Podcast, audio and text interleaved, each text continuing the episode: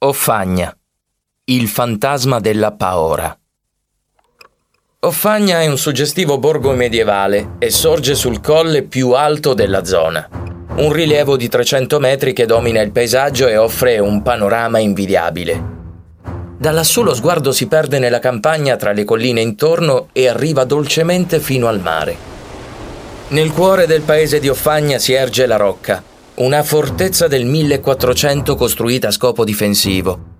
Il castello è ben conservato, con il suo torrione, la cinta muraria e le segrete. La rocca di Offagna impera sul suo strategico sperone.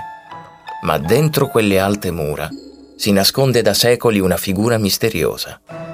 È il fantasma della Paora.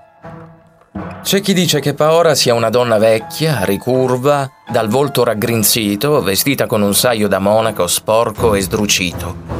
C'è chi è pronto invece a giurare che Paora sia una donna giovane e bella, una fanciulla dai boccoli biondi vestita con un abito verde, forse una cortigiana. Non si sa chi abbia ragione, ma non importa.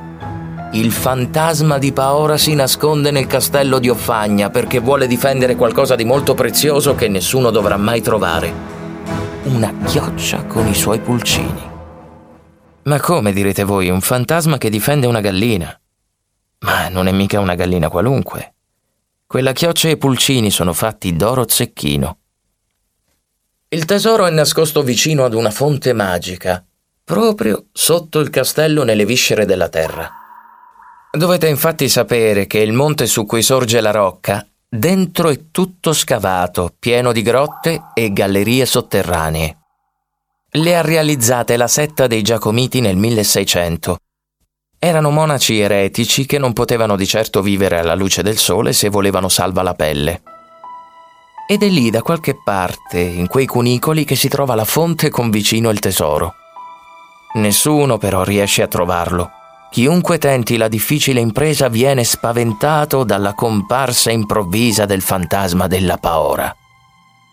Per ogni anno, a fine agosto, nel borgo di Offagna si celebrano le feste medievali. Tutto il paese si raduna attorno al castello e gli abitanti partecipano alla rivocazione storica. Capita allora di alzare lo sguardo e scorgere tra le mura merlate un volto di donna. È quello della Paora che vigila per difendere il suo tesoro certamente, ma forse compare anche per incrociare il sorriso di qualcuno e sentirsi un po' meno sola tra le mura alte del suo castello.